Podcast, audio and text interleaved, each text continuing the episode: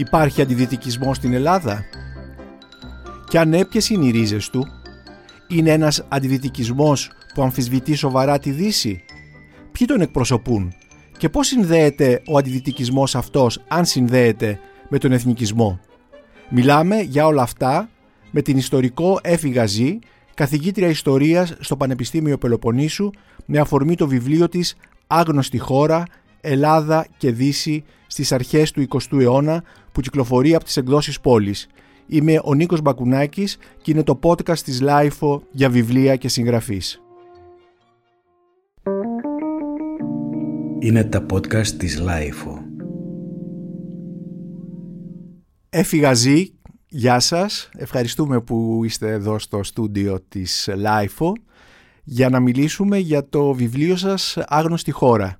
Θα ήθελα να ξεκινήσω λοιπόν από τον τίτλο «Άγνωστη χώρα» που συνειρμικά με πηγαίνει στην έρημη χώρα του Έλιοτ, αλλά αυτό είναι ένα άλλο θέμα και να σας ρωτήσω τι είναι αυτή η, η άγνωστη χώρα, ποια είναι αυτή η άγνωστη επικράτεια που υπάρχει μέσα στο βιβλίο σας; Γεια σας, ε, χαίρομαι πολύ που είμαι εδώ και σας ευχαριστώ θερμότατα για την πρόσκληση και για το ενδιαφέρον για το βιβλίο μου για την άγνωστη χώρα.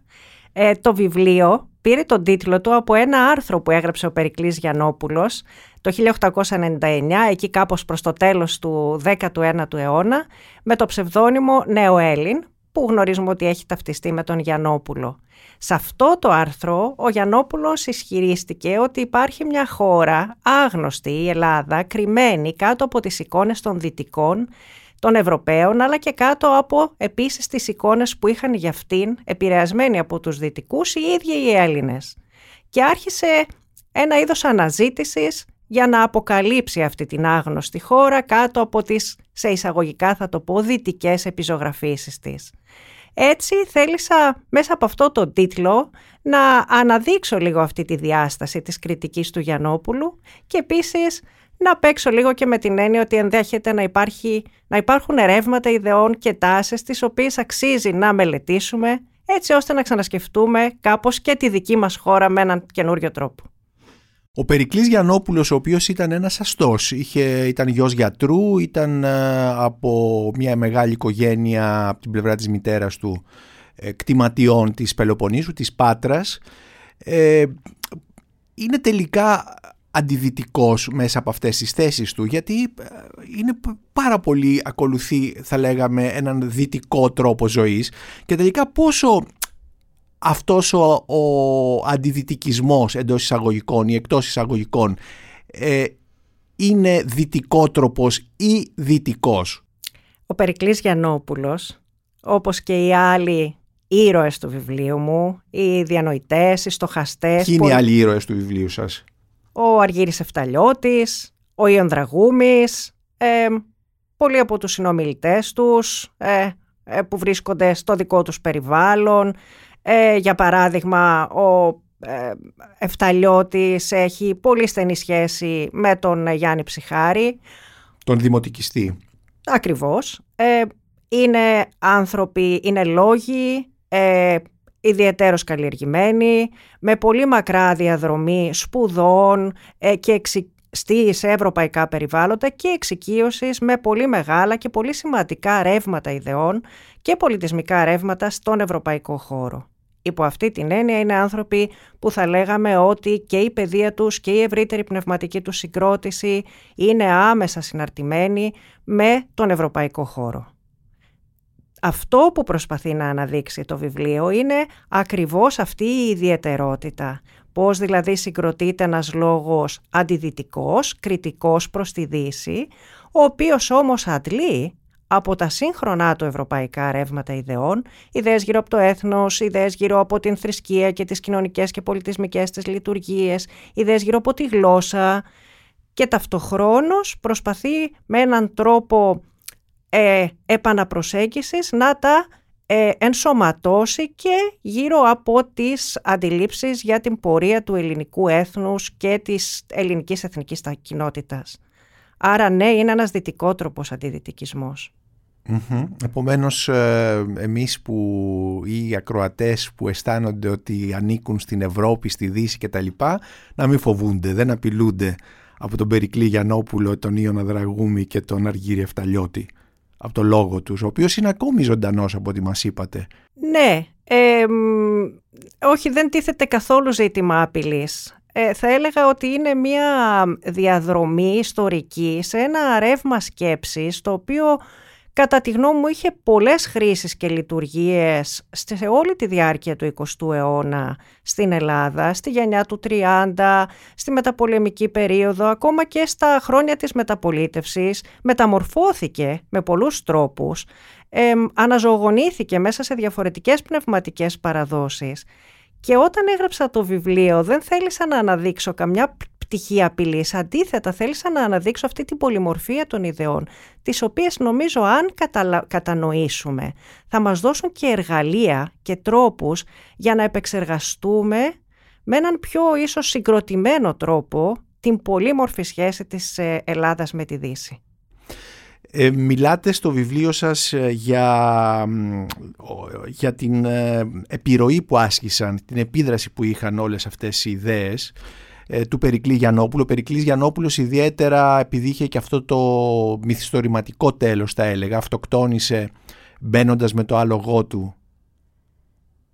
Είναι αλήθεια αυτό στη θάλασσα ή όχι; Είναι αλήθεια ότι αυτοκτόνησε. Ναι. Ε, υπάρχουν πολλές αναφορές και θα έλεγα και μια ζωντανή έτσι, μυθολογία γύρω από το θάνατο του Γιαννόπουλου. Ήταν ένας πραγματικά έτσι, θάνατος που άφησε μια αυτοκτονία που άφησε εποχή στη, στα χρόνια του.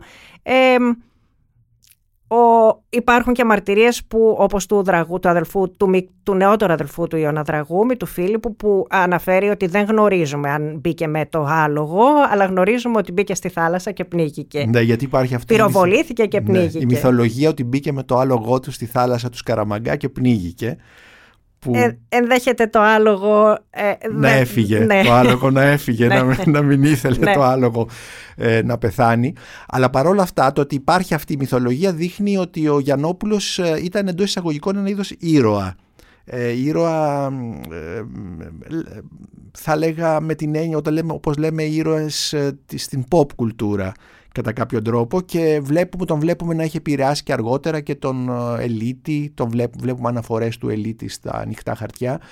Ε, ήθελα να ρωτήσω, ε, επειδή αναφερθήκατε στο πόσο επίδρασαν σε, ακόμη και σήμερα, ο περίφημος στίχος των Ελλήνων οι κοινότητες ψάχνουν για άλλους γαλαξίες, όλο αυτό το κλίμα της Ορθοδοξίας κατάγεται από αυτή την, την, αυτή την αναζήτηση; Αυτό είναι ένα πάρα πολύ ενδιαφέρον ερώτημα και έχετε δίκιο που, το, που κάνετε αυτή την ε, αναφορά.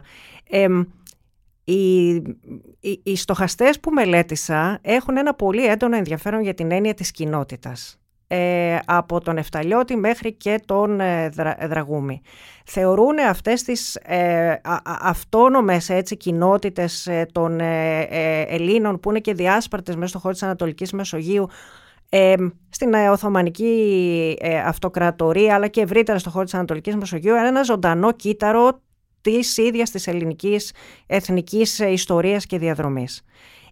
Και σε πολλές στιγμές, ε, κυρίως στο έργο του Εφταλιώτη, πολύ λιγότερους άλλους, συνδέεται οργανικά αυτό και με την έννοια της Ορθοδοξίας και της ε, θρησκείας.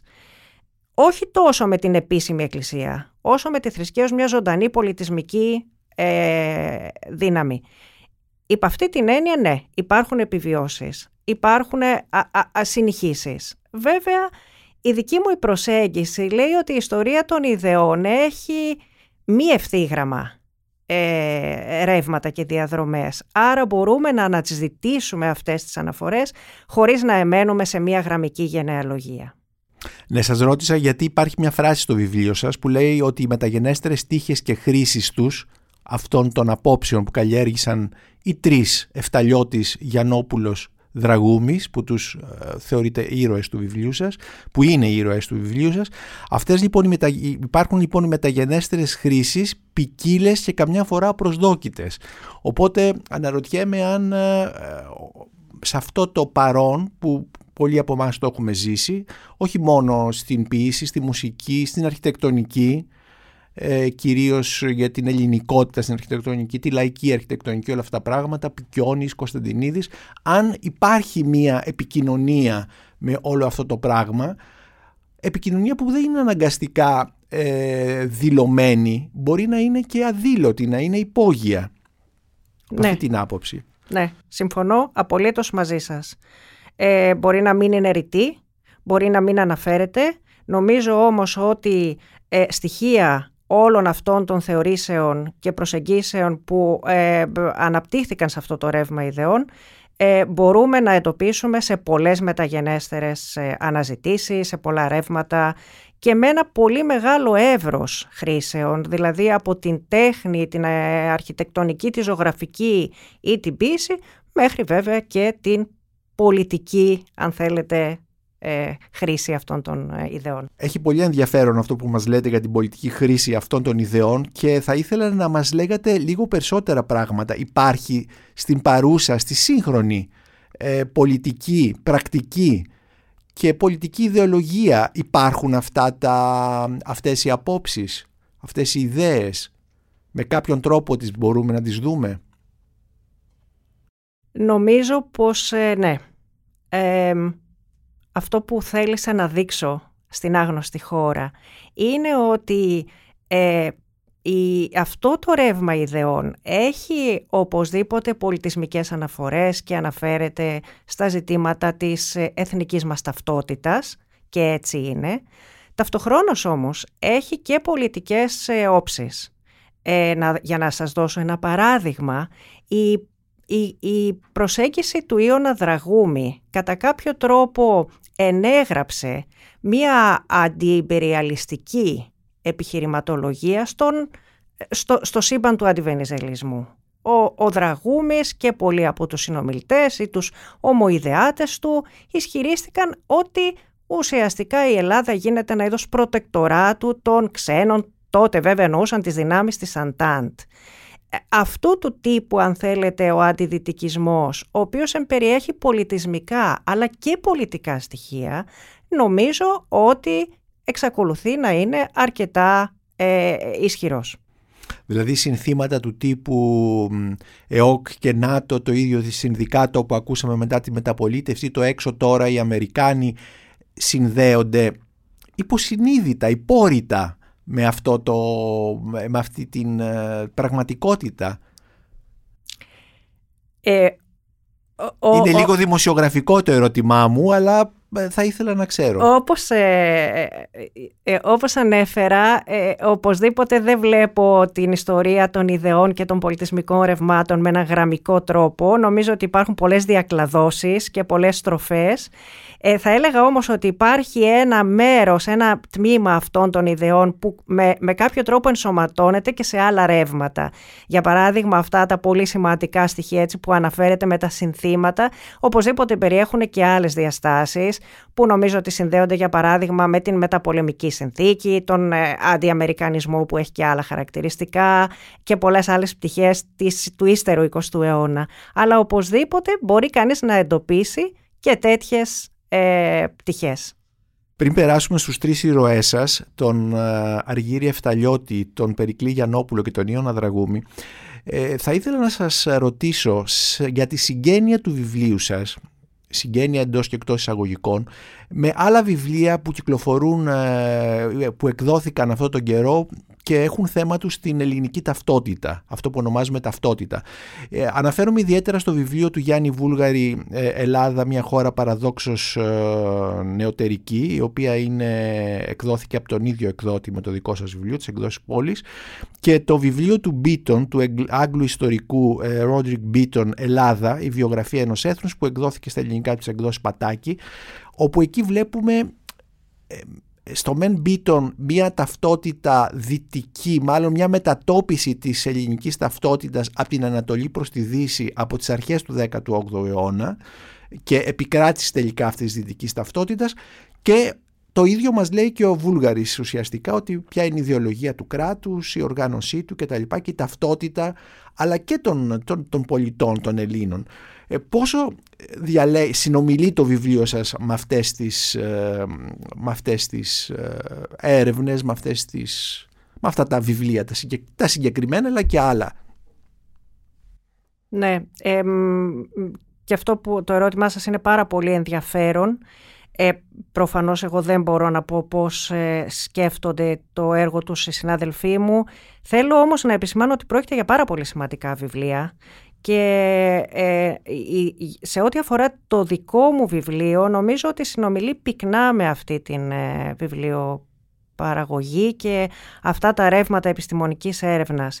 Τι θέλω να επισημάνω εδώ, το γεγονός ότι ε, προτείνω στο βιβλίο και νομίζω ότι και τα βιβλία στα οποία αναφερθήκατε έχουν αυτή την ε, ε, διάσταση να μελετήσουμε ορισμένα μεγάλα ρεύματα έξω από πολύ αυστηρά δίπολα.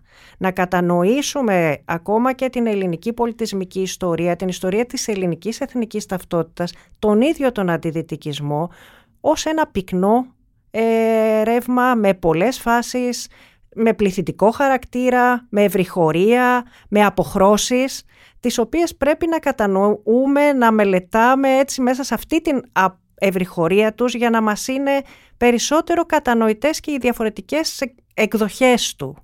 Ε, υπ' αυτή την έννοια ναι, αν πούμε ότι δεν υπάρχει ένα δίπολο που λέει η Ελλάδα Ανατολή ή Δύση, δεν υπάρχει Ελλάδα συντηρητική προοδευτική, αλλά πρέπει να κατανοούμε τις διαφορετικές αποχρώσεις και διαδρομές, θα έλεγα πως ναι και τα βιβλία στα οποία αναφερθήκατε και πολλά άλλα βεβαίως θίγουν αυτό το θέμα και μας βοηθάν, βοηθούν να κατανοήσουμε ε, πολύ πυκνές στιγμές της ελληνικής ιστορίας έξω από μια ακρεφνώς διπολική οπτική.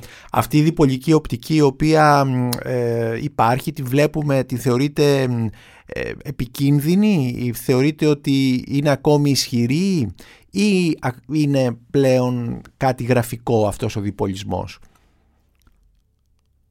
Δεν μπορώ να κάνω προβλέψεις για το μέλλον. Οι ιστορικοί μιλάμε ευκολότερα και είμαστε πιο εξοικειωμένοι με την έννοια του παρελθόντος. Έχουμε όμως εικόνες. Νομίζω ότι δεν μπορεί να ξέρει κανείς πότε τι είδους εξάρσεις και κορυφώσεις παρουσιάζουν τα ιδεολογικά και ε, πνευματικά φαινόμενα. Δεν θα βιαστώ να κάνω μια τέτοια τοποθέτηση. Ε, νομίζω όμως ότι όσο περισσότερο εξοικειωνόμαστε με την πολυπλοκότητα της ιστορίας, τόσο περισσότερο κατανοούμε το γεγονός ότι ε, είναι νομίζω ε, μεγάλη ποικιλία και η, η ευρυχωρία των ιστορικών φαινομένων και γι' αυτό η, ο δογματισμός δεν είναι ο καλύτερος σύμβουλος ούτε στην ε, μελέτη των, των ιστορικών φαινομένων ούτε στην πολιτική.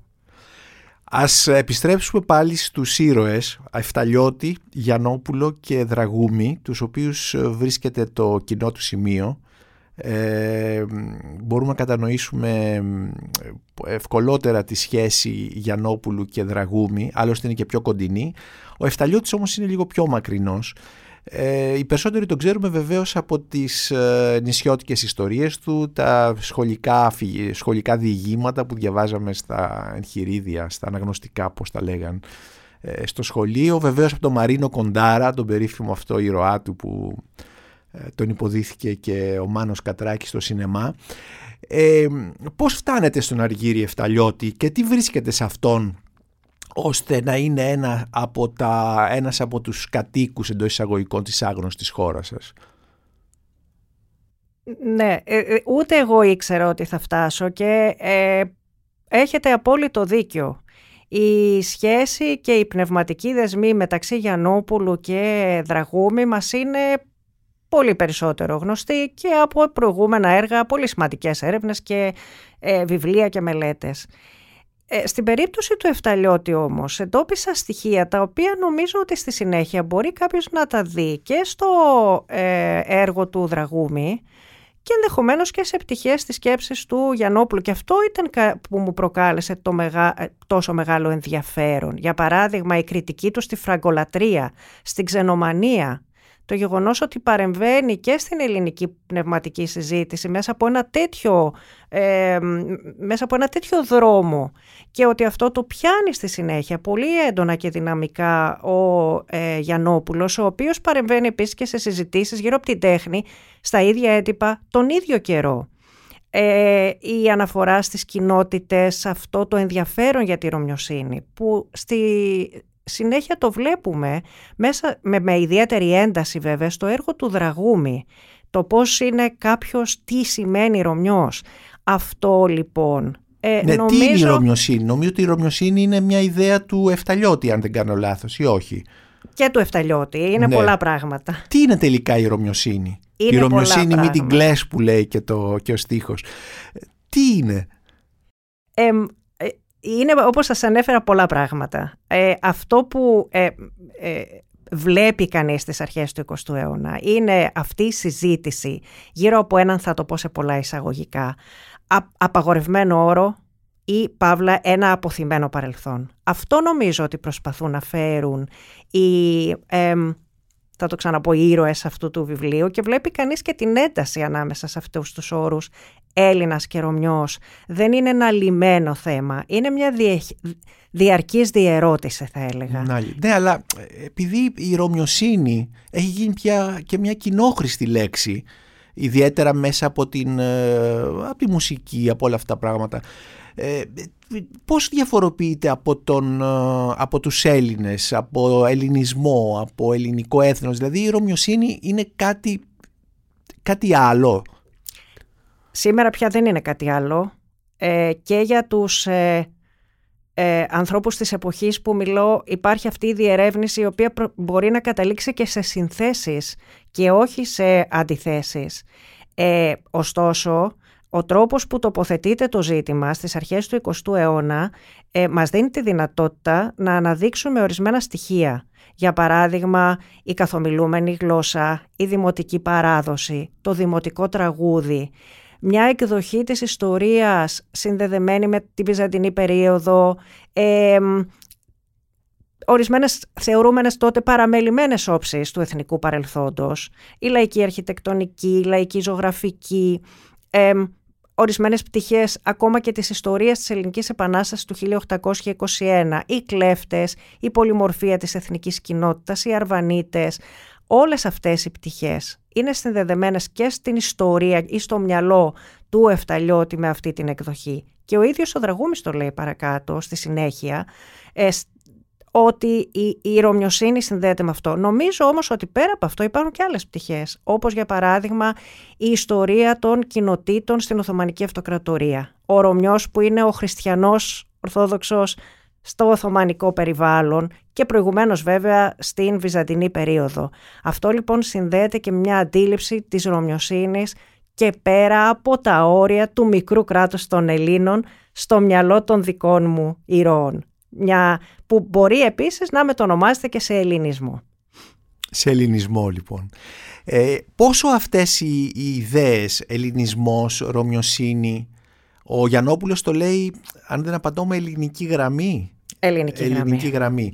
Ε, πόσο ταυτίζονται ή σχετίζονται με αυτό που λέμε σήμερα εθνικισμός; Στη δική μου ανάλυση, ε, παρά το γεγονός ότι το θέμα του βιβλίου είναι ο αντιδυτικισμός, ε, ένα από τα βασικά επιχειρήματα είναι ότι ε, είναι αδύνατο να κατανοηθούν οι διαφορετικές πτυχές του αντιδυτικισμού ή των αντιδυτικισμών στην Ελλάδα χωρίς να κατανοήσουμε τη διαμεσολάβησή τους από τον ελληνικό εθνικισμό. Όταν λέω όμως εθνικισμός, δεν αναφέρομαι σε εθνικιστικούς πολιτικούς χώρους, όπως θα το εννοούσαμε σήμερα, οι οποίοι μπορεί να τοποθετούνται στο άκρο δεξιό ε, περιβάλλον του, του πολιτικού φάσματος. Αναφέρομαι γενικά στη μελέτη των διαφορετικών πτυχών της ελληνικής εθνικής ιδεολογίας, των διαδρομών της ελληνικής εθνικής ταυτότητας. Υπ' αυτήν την έννοια, η, αυτό το ρεύμα ιδεών ε, ε, ε, κατά κάποιο τρόπο διαμορφώνει ένα πλαίσιο μέσα στο οποίο η Δύση ε, αναλύεται σε σχέση με το ελληνικό έθνος. Όλες αυτές οι απόψεις συμπίπτουν κατά κάποιο τρόπο να εκφράζονται και να διατυπώνονται στο γύρισμα δύο αιώνων, του 19ου προς τον 20ο αιώνα. είναι μια εποχή κρίσης ε, έχουμε τον, τη χρεοκοπία της χώρας το 1893 αν δεν απατώμε, τον περίφημο πόλεμο της Μπανιέρας, τον ατυχή ελληνοτουρκικό πόλεμο του 1897, το διεθνή οικονομικό έλεγχο. Πώς λοιπόν αυτός ο, ο, ο αντιδυτικισμός συνδέεται με την κρίση; Που είναι η οικονομική κρίση, που είναι η κρίση που προκαλεί ο πόλεμος του 1897, η ήττα δηλαδή των Ελλήνων από το, το στρατό της Οθωμανικής Αυτοκρατορίας ε, προκαλεί επίσης μια εθνική κρίση. Πώς λοιπόν συνδέονται όλα αυτά με την κρίση; Ναι, συνδέονται πολύ στενά και άλλωστε και οι ίδιοι οι πρωταγωνιστές του βιβλίου το αναφέρουν αυτό και το επισημαίνουν. Και έχετε πάρα πολύ δίκιο που το ε, επισημαίνετε και εσείς. Αυτή η μεγάλη, αν θέλετε το σοκ της τελευταίας δεκαετίας του 19ου αιώνα επιδρά ε, καταλυτικά σε έναν αναπροσανατολισμό. Οι ίδιοι άλλωστε οι, οι, οι, διανοητές, οι στοχαστές του βιβλίου έχουν και αυτό τον... Ε, αν θέλετε αυτή τη φιλοδοξία μιας εθνικής ανασυγκρότησης, μιας εθνικής ανάταξης.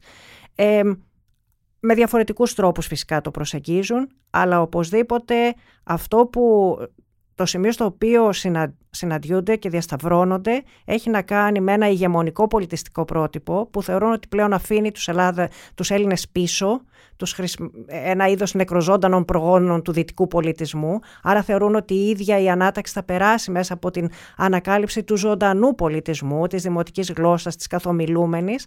Και επίσης ένα είδος καχυποψίας όχι μόνο για την πολιτισμική επιβολή της Δύσης, αλλά και για αυτή την πολιτική, αν θέλετε, εξάρτηση των Ελλήνων. Δηλαδή, εμπεριέχεται και αυτή η κριτική ε, για το γεγονός ότι οι ξένοι ε, ένα είδος καχυποψίας απέναντι στους ξένους που παρεμβαίνουν στα ελληνικά πράγματα για τα δικά τους συμφέροντα.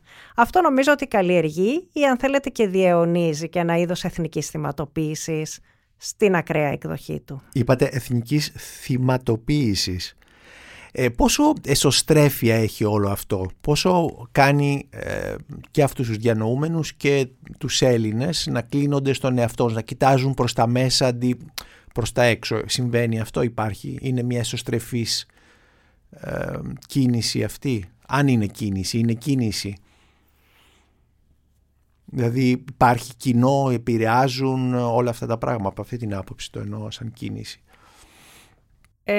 νομίζω ότι υπάρχει κοινό. Φυσικά πρέπει πάντοτε να έχουμε κατά νου ότι μιλάμε για μια χώρα όπου οι πνευματικές κοινότητες, οι συλλογικότητες, τα περιοδικά, ε, ο τύπος ε, ε, των αρχών του αιώνα είναι πολύ περιορισμένα τα περιβάλλοντα σε σχέση ενδεχομένως με άλλες χώρες. ωστόσο είναι ένα δυναμικό ρεύμα για την εποχή του, το οποίο έρχεται να ασκήσει κριτική σε κεντρικούς θεσμούς, όπως ήταν για παράδειγμα οι επίσημες απόψεις, αν θέλετε, στο Πανεπιστήμιο Αθηνών ή ξέρω εγώ η επίσημη άποψη της Εκκλησίας, τα βιβλία του Εφταλιώτη έχουν δεχτεί σοβαρή κριτική. Δεν είναι δηλαδή αόρατη, θα έλεγα ότι είναι ε, ε, ορατή. το αν είναι εσωστρεφής και αυτό ενδεχομένως σήμερα ε, πολλές από τις χρήσεις των ιδεών τους να οδηγούν σε ένα είδος πολιτισμικής εσωστρέφειας. Στον καιρό τους ήταν ιδιαίτερος φιλόδοξοι. Ονειρεύονταν έναν μεγάλο ελληνισμό, θα έλεγα κυρίαρχο στην Ανατολική Μεσόγειο. Άλλωστε αυτό είναι ένα, τώρα εκφράζω και μια δική μου άποψη, ένα παλιότερο ρεύμα ότι οι Έλληνες ε, μέσα σε αυτό το μεγάλη Ευρώπη των λαών που είναι με ένα ιδεολόγημα από τα μέσα του 19ου αιώνα, Βικτόριου Γκό και τα λοιπά, θα ήταν αυτοί που θα εκπολίτιζαν την Ανατολή. Ε, θα ήταν ένα είδος ε, αποστόλων τέλος πάντων της Ευρώπης προς την Ανατολή. Εδώ όμως βλέπουμε μια άλλη, μια άλλη μια άλλη οπτική και θα ήθελα με αφορμή αυτό να μας εξηγούσατε λίγο περισσότερο Είπατε προηγουμένως ότι ο Ιώνας Δραγούμης αντιπαρατέθηκε στον ε, Βενιζέλο θεωρώντας ότι παίρνοντας ότι οι σύμμαχοι ε, στον πρώτο παγκόσμιο πόλεμο και τα λοιπά που ο Βενιζέλος πήρε το μέρος τους ε, θα μας έκαναν, θα έκαναν τη χώρα ένα προτεκτοράτο. Μιλάτε επίσης για πολιτισμική απικιοποίηση. Πόσο έχουν σχέση με πραγματικότητα αυτές οι έννοιες του προτεκτοράτου της απικιοποίησης σε μια χώρα η οποία είναι δυτική, δηλαδή έχει δυτικούς θεσμούς, έχει έχει όλη την οργάνωση ενός δυτικού κράτους, έχει θεσμικό πλαίσιο που είναι επίσης δυτικό, εμπνευσμένο ή παγορευμένο ή αντιγράφει τέλος πάντων βασικούς θεσμικούς κανόνες των δυτικών χωρών. Πώς λοιπόν οι έννοιες αυτές του προτεκτοράτου της απεικιοποίησης συνδέονται; Ναι, πολύ ενδιαφέρον το ερώτημά σας και πολύ δύσκολο. Πρέπει να σας πω ότι ούτε η ίδια η, η διαδρομή του Δραγούμη είναι ενιαία. Κατά τη γνώμη μου, ο Δραγούμης δεν ξεκίνησε όντας αντίπαλος του Βενιζέλου ή του ρεύματος αυτού ε, και ήταν αρκετά πιο μετριοπαθής ε, στις αρχές ε, της δεκαετίας του 1910. Ε, Παρ' όλα αυτά πρέπει να σκεφτούμε τον, τον, εθνικό, διχασ... τον, τον εθνικό διχασμό ως ένα ρεύμα με διαφορετικές φάσεις. Ε, ε, το οποίο ε, δημιουργεί σε μια, οδηγεί σε, μια, σε έναν ιονί εμφύλιο πόλεμο με πολύ βαθιές διαφορές πλέον, τραυματικές θα έλεγα, απόλυτες ε, εντάσεις και, και διχαστικό λόγο. Σε αυτή λοιπόν την τελευταία φάση της όξεσης, της αποκορύφωσης, ο Δραγούμης και πολλοί από τους νομίζω ομοειδεάτες τους σε αυτό το χώρο του αντιβενιζελισμού για ε, δομούν αυτόν τον λόγο περί της, για να το πω αλλιώς, της μετατροπής της Ελλάδας σε ένα προτεκτοράτο, κρίνοντας κυρίως την συμπεριφορά των δυνάμεων της Αντάντ. Ωστόσο, οπωσδήποτε θα πρέπει να δούμε αυτή την αντιπαράθεση που έχει πλέον πολιτικά χαρακτηριστικά παρά πολιτισμικά όπως οι προηγούμενες ε, ε, λεπτομέρειες και φάσεις αυτής της ε, οπτικής.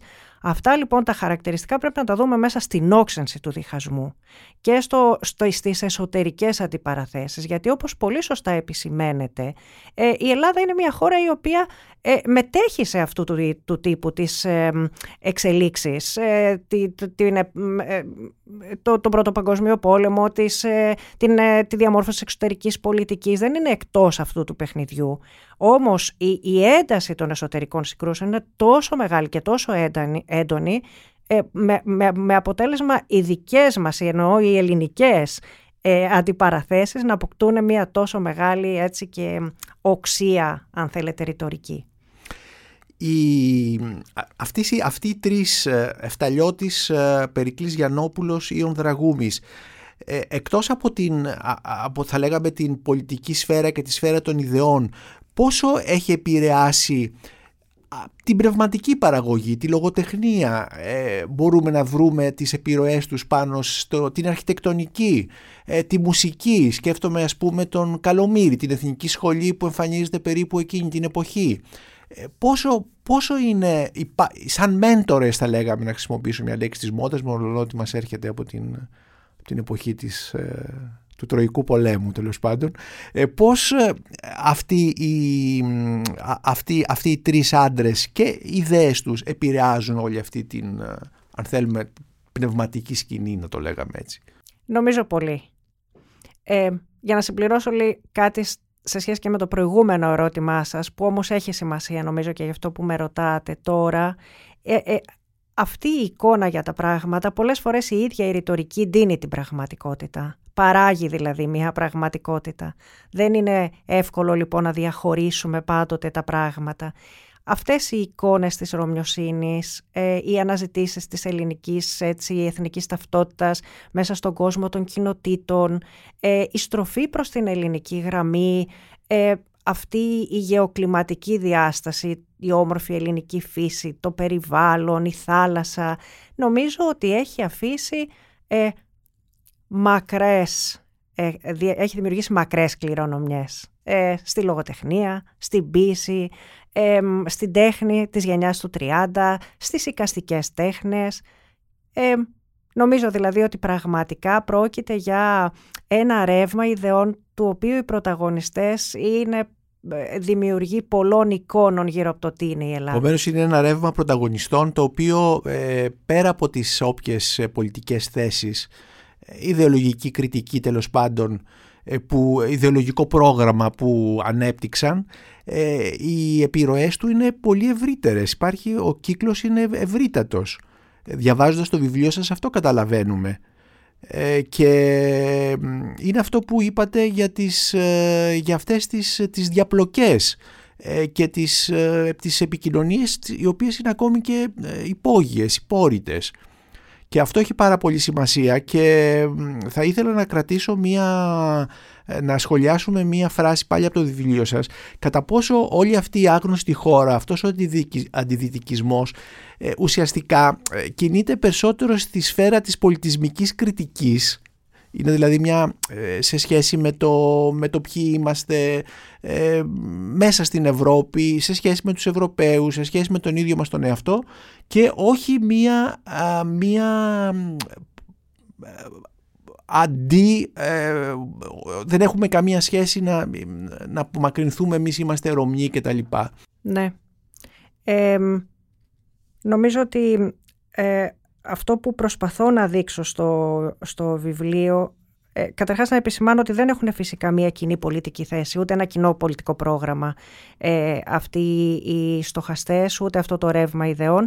Περισσότερο από όλους νομίζω ο Δραγούμης είναι πιο πολιτικός, αλλά επίσης είναι και ο πιο, ε, θα έλεγα σε εισαγωγικά επιδραστικός, δηλαδή έχει αφήσει την πιο πολύτροπη ε, κληρονομιά. Ωστόσο βλέπει κανείς, παρά το γεγονός ότι άλλοι Ίσως δεν... γιατί ήταν και πολιτικός και Ακριβώς. ενεργός πολιτικός, ενώ ο άλλος ήταν ένας έμπορος Συγγραφέας έμπορ που ζούσε και εκτός της Ελλάδος, ο Εφταλιώτης και ο Γιαννόπουλος ήταν κατά κάποιο τρόπο ένας, ένας εστέτ, έτσι δεν είναι, ένας εστέτ μποέμ θα έλεγα. Ναι, Οπότε ναι. η επιρροή του πολιτικού αναμενόμενο είναι να είναι μεγαλύτερη. Είναι πολύ μεγαλύτερη, πολύ μεγαλύτερη και επίσης είναι και πολύτροπη η κληρονομιά του. Ε, ωστόσο, μέσα από το δραγούμι, αλλά και μέσα και από τους άλλους ε, χαρακτήρες του έργου, βλέπει κανείς ότι δεν πρέπει να υποτιμούμε την επιρροή των πολιτισμικών επιχειρημάτων, γιατί αποκτούν μία μεγάλη, θα έλεγα, πολιτική βαρύτητα σε διαφορετικές ε, ιστορικές στιγμές. Το βιβλίο προσπαθεί να το αναδείξει αυτό το σημείο.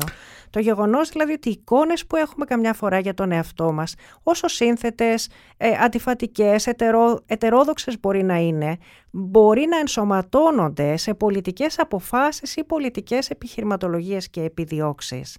Και γι' αυτό το λόγο είναι καλό να γνωρίζουμε κάθε φορά το διαφορετικό πλαίσιο μέσα στο οποίο έχουν δομηθεί και να μπορούμε καμιά φορά να τις επεξεργαστούμε ή ενδεχομένως και να τις ξεπεράσουμε. Να τις αφήσουμε πίσω μας. Έχει πολύ ενδιαφέρον αυτό που λέτε τώρα, ιδιαίτερα της πολιτικής βαρύτητας, δηλαδή πώς μια κριτική και τα λοιπά γίνεται και άθελά της ίσως βαραίνει πολύ στον πολιτικό λόγο ή σε ε, μπορούμε να δώσουμε κάποια παραδείγματα πάνω σε αυτό; Κοιτάξτε, μπορεί να σκεφτεί κανείς για παράδειγμα και το σκέφτηκα πολύ και σε σχέση με το βιβλίο πώς ε, το πολιτικό αν θέλετε πρόγραμμα ή πολιτικές επιδιώξεις του Δραγούμη στην πραγματικότητα κατέρευσαν μετά από το τέλος ε, του Πρώτου Παγκόσμιου Πολέμου και πολλά από τα σχήματα με τα οποία θέλησε να πορευθεί. Για παράδειγμα η συνύπαρξη ή αν θέλετε η ένα σχήμα ε, που είχε να κάνει με την Αυστρο-Ουγγρική Αυτοκρατορία, η συνέχεια της Οθωμανικής Αυτοκρατορίας μέσα σε ένα πλαίσιο όπου οι Έλληνες θα γινόταν κυρίαρχοι και ούτω καθεξής, δεν επιβίωσαν, δεν, ε, δεν ήταν επιτυχή. Ε, βλέπει κανείς όμως ότι αυτά τα, θα έλεγα σε εισαγωγικά, αποτυχημένα πολιτικά προγράμματα έχουν αφήσει κληρονομιές. Την κληρονομιά της συνεχούς, αν θέλετε, επιστροφή σε αυτά, την επιθυμία ενδεχομένως να ξαναγεννηθούν τέτοια μεγάλα σχέδια για τον ελληνισμό. Πολλές φορές αυτά είναι ασύμπτωτα, είτε με την γεωπολιτική συγκυρία, είτε με το συσχετισμό δυνάμεων. Ε, Ποιος μπορεί όμως να περιορίσει τις μεγάλες ιδέες; Είναι δύσκολο και γι' αυτό το λόγο πρέπει κανείς να κατανοεί από πού έρχονται και όπως είπα να μπορεί να τις επεξεργαστεί ενδεχομένως με έναν ορθολογικό τρόπο. Μας είπατε ότι ξεκινήσατε η αφετηρία της ε, για να γίνει αυτό το βιβλίο είναι ένα κείμενο του Περικλή Γιαννόπουλου. Από εκεί ξεκινήσατε. Ε, το οποίο υπέγραφε ως Νεοέλλην, όπως μας είπατε με το ψευδόνυμο Νεοέλλην. Ε, πώς μετά κάνατε τις, ε, πώς, τις, πώς, τις, τις διακλαδώσεις και τις διαδρομές για να βρείτε τους άλλους δύο; Εδώ τώρα σας είναι μια ερώτηση που θέλω να με βάλετε ίσως μέσα στη μαγειρική σας, στη μαγειρική ναι. του, του ιστορικού, πώς δουλεύει δηλαδή. Είναι για να ενδιαφέρον. Είναι ενδιαφέρον αυτό που λέτε, είναι πολύ ενδιαφέρον αυτό που λέτε. Ξέρετε, δεν αναζήτησα τα πρόσωπα. Αναζήτησα περισσότερο τις ιδέες και τα περιβάλλοντα μέσα στα οποία κυκλοφόρησαν αυτές οι ιδέες, διαμορφώθηκαν, άλλαξαν, μεταμορφώθηκαν. Διαπίστωσα λοιπόν ότι εκείνο τον καιρό που έγραφε ο Γιαννόπουλος στην άγνωστη χώρα υπήρχε σε εξέλιξη μια συζήτηση στην οποία συμμετείχε ε, από μια άλλη πλευρά ο Εφταλιώτης ε, που είχε να κάνει με την τέχνη ε, την αληθινή και την ψεύτικη τέχνη, την αναζήτηση μιας εθνικής, ενός εθνικού προσανατολισμού στη τέχνη. Με ενδιαφέραν λοιπόν περισσότερο από τα ίδια τα άτομα. Με ενδιαφέραν οι συζητήσεις, οι διχογνωμίες, οι διαφορετικές ε, πλευρές μέσα από τις οποίες εντάχθηκαν στη δημόσια σφαίρα, στο δημόσιο διάλογο. Και βρήκα εκεί διαφορετικά πεδία ε, στα οποία παρεμβαίνουν. Ε, την ξενομανία, τη φραγκολατρία, την αντιπαράθεση γύρω από τη γλώσσα, ε, πολλά στοιχεία γύρω από την κυριαρχία των ε, δυτικών και νομίζω ότι αυτό θέλησα να αναδείξω στο, στο βιβλίο. Ε, πόσο δυναμική ήταν αυτή η συζήτηση.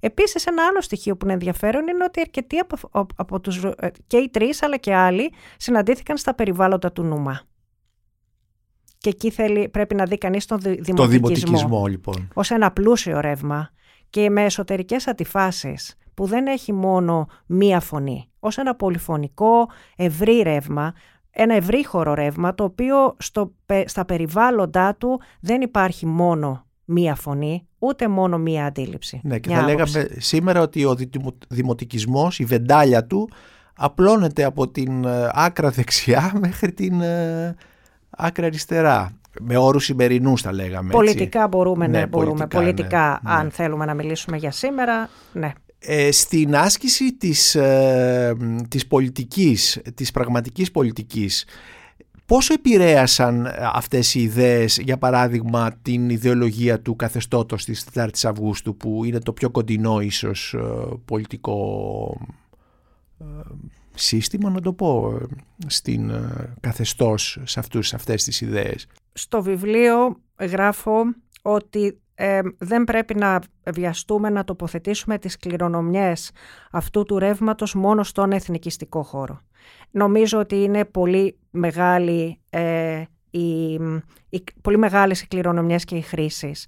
Ωστόσο, αν δει κανείς το ε, καθεστώς του μεταξά μπορεί να ε, ε, εντοπίσει στοιχεία ιδεολογικά, τη δημοτική γλώσσα, τη στροφή προς την ε, παράδοση, την έννοια της κοινότητας, που συνδέονται οπωσδήποτε και με πτυχές αυτού του ρεύματος ιδεών. Δεν θα περιόριζα όμως αποκλειστικά στη μεταξική περίοδο, στη μεταξική δικτατορία ή μόνο σε εθνικιστικούς χώρους την κληρονομιά αυτών των στοχαστών. Είναι πολύ ενδιαφέρον αυτό που μας λέτε γιατί υπάρχει μια παρεξήγηση και μια ρητορική πάνω στα θέματα αυτά ότι αυτά αφορούν μόνο τον μακροδεξιό χώρο. Είναι λοιπόν ή τον εθνικιστικό χώρο όπως τα λέγαμε σήμερα με όρους σημερινούς αν μιλώ και όχι με ιστορικούς. Και επομένως είναι πολύ καλό που μας το λέτε για να το έχουμε υπόψη μας. Θα ήθελα να τελειώσουμε με την τελευταία φράση που βρίσκω στο βιβλίο σας Λέτε η Ελλάδα ωστόσο είναι συνδεδεμένη με την Ευρώπη και τη Δύση με πολλούς τρόπους. Πώς μπορεί να δει κανείς άραγε τον εαυτό του στον καθρέφτη της δύσης όχι για να εχμαλωτήσει εκείνη αλλά για να ελευθερωθεί ο ίδιος; Τελειώνεται με ένα ερωτηματικό.